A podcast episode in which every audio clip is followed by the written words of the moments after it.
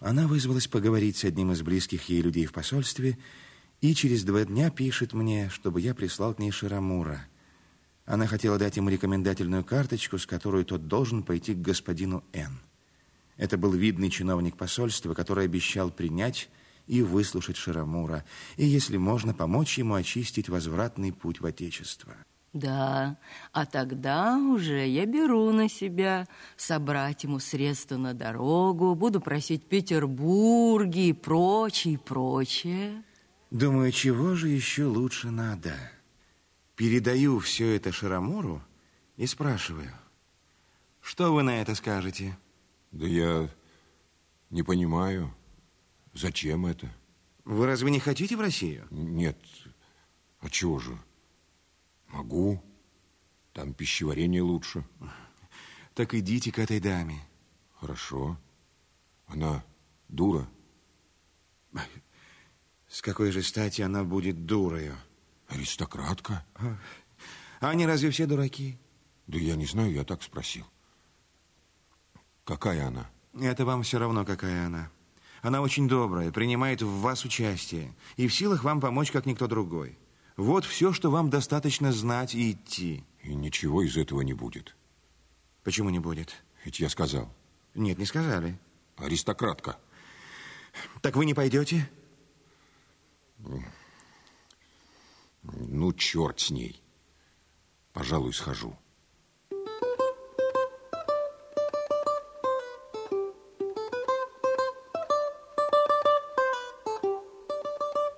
Ваш Шарамур – призабавное существо. Как он ест, как звереныш. Вы его кормили? Да, я его брала с собой. Вот как. Я всегда знал, что у вас предоброе сердце. Но это еще шаг вперед. А чего? А Борбуш он этакой. А вы его водили и вместе обедали. А, что это? Ну, полноте. Ведь здесь не Россия. Не беспокойтесь меня хвалить. В Петербурге я бы этого ни за что не сделала. А здесь что ж такое? Я такая, как все, и могу делать, что хочу. А гарсоны, на него только все удивлялись. Я им сказала, что это дикий из русской Сибири. Они его все рассматривали, были к нему очень вежливы. А когда их свидание в посольстве? Завтра. Ну, хорошо. А Шарамуру вы не дали никакого наставления, как ему себя держать? Нет. Это очень жаль. Да не могла. Он так скоро убежал, что мы и не простились. Отчего же так? Не знаю, должна была на минуту выйти и предложила ему почитать книгу. А когда пришла опять в комнату, его уже не было. Девушка, говорит, швырнул книгу и убежал, как будто за ним сам дьявол гнался. Что за чудак? Да уж. Что же это может значить? Я вас могла бы об этом спросить, вы же его больше знаете. Это так, но надо знать, что перед этим было. Перед этим? А, а перед этим он съел довольно много омлета с малиной. Это тоже не шутка. Да, впрочем, я надеюсь, что все-таки все будет хорошо.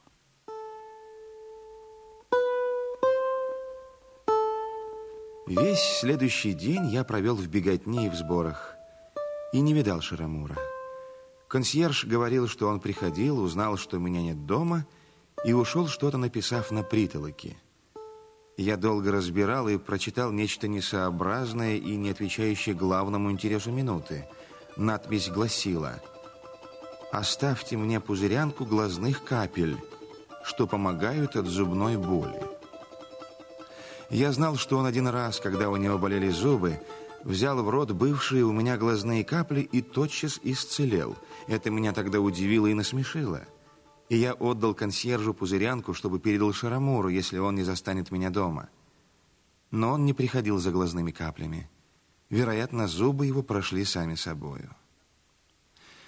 На следующий день он не явился.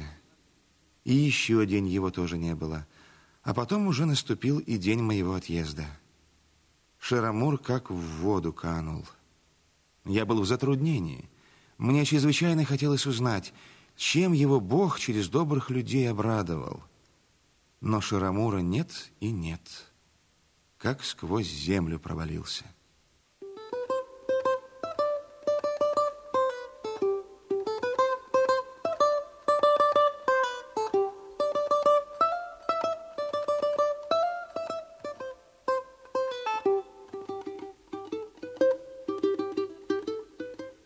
Перед самым главным подъездом Амбаркадера северной дороги есть небольшой ресторан с широким тротуаром, оттененным пятью густыми каштанами, под которыми расставлено множество белых мраморных столиков. Здесь дают настоящее мясо и очень хорошее красное вино. Таких ресторанчиков тут несколько, и все они главным образом существуют за счет отъезжающих и провожающих. Но самый лучший из них – это тот ресторан с пятью каштанами, о котором я рассказываю. Тут мы условились встретиться с земляком, с которым хотели держать путь, и как сговорились, так и встретились. Мы заняли один столик, спросили себе бифштексы и вина – и не успели воткнуть вилки в мясо, как на империале, выдвинувшегося из-за угла омнибуса, появился Шарамор, которого я издалека узнал по его волнующейся черноморской бороде и бандитской шляпе. Он и сам меня заметил и сначала закивал головой, а потом скоро соскочил с империала и, взяв меня за руку, сжал ее и не только подержал в своей руке, но для чего-то поводил из стороны в сторону – и даже промычал. Ну? Да, вот я и уезжаю, Шарамор. Он опять пожал и поводил мою руку, опять что-то промычал и стал есть бифштекс, который я велел подать для него в ту минуту, как только его завидел. Пейте вино, Шарамор. Поднимайте прощальную чашу. Ведь мы с вами прощаемся. Пошутил я, заговорив в высоком романтическом стиле. Могу. Я налил ему большой кубок, в который входит почти полбутылки, и спросил еще вина и еще мяса. Мне хотелось на расставании накормить его до отвала, и, если можно, напоить влагою веселящую сердце. Он выпил, поднял другой кубок, который я ему налил, сказал «ну», вздохнул и опять поводил мою руку и опять стал есть. Наконец все это было кончено, он выпил третий кубок, сказал свое «буде», закурил капоральную сигаретку и, опустив руку под стол, стал держать меня за руку. Он, очевидно, хотел что-то сказать или сделать что-то теплое, дружественное, но не знал, как это делается. У меня в груди закипали слезы. Я воспользовался его рукопожатием и тихо перевел в его руку двадцатифранковый червонец, которым предварительно подавил его в ладонь. Он почувствовал у себя в руке монету и улыбнулся. Улыбнулся совершенно просто и отвечал. Могу. Могу. И с этим зажал деньги в ладонь с ловкостью, приказного старых времен. Ну, как же, расскажите, любезный Шарамур, каков вышел ваш дебют в большом свете? Хм. Где это? В посольстве. Да, был. Ну что же, какой вы там имели успех? Да никакого. Почему? Я не знаю. Ну, шутки в сторону, рассказывайте по порядку. Вы нашли, кого нужно? Нашел. Я сначала попал было куда-то, где написано «Извещают соотечественников, что здесь никаких пособий не выдают». Там мне сказали, чтобы смотреть, где на дверях заплатка, и на заплатке его имя написано. Ну, вы нашли заплатку и позвонили? Да.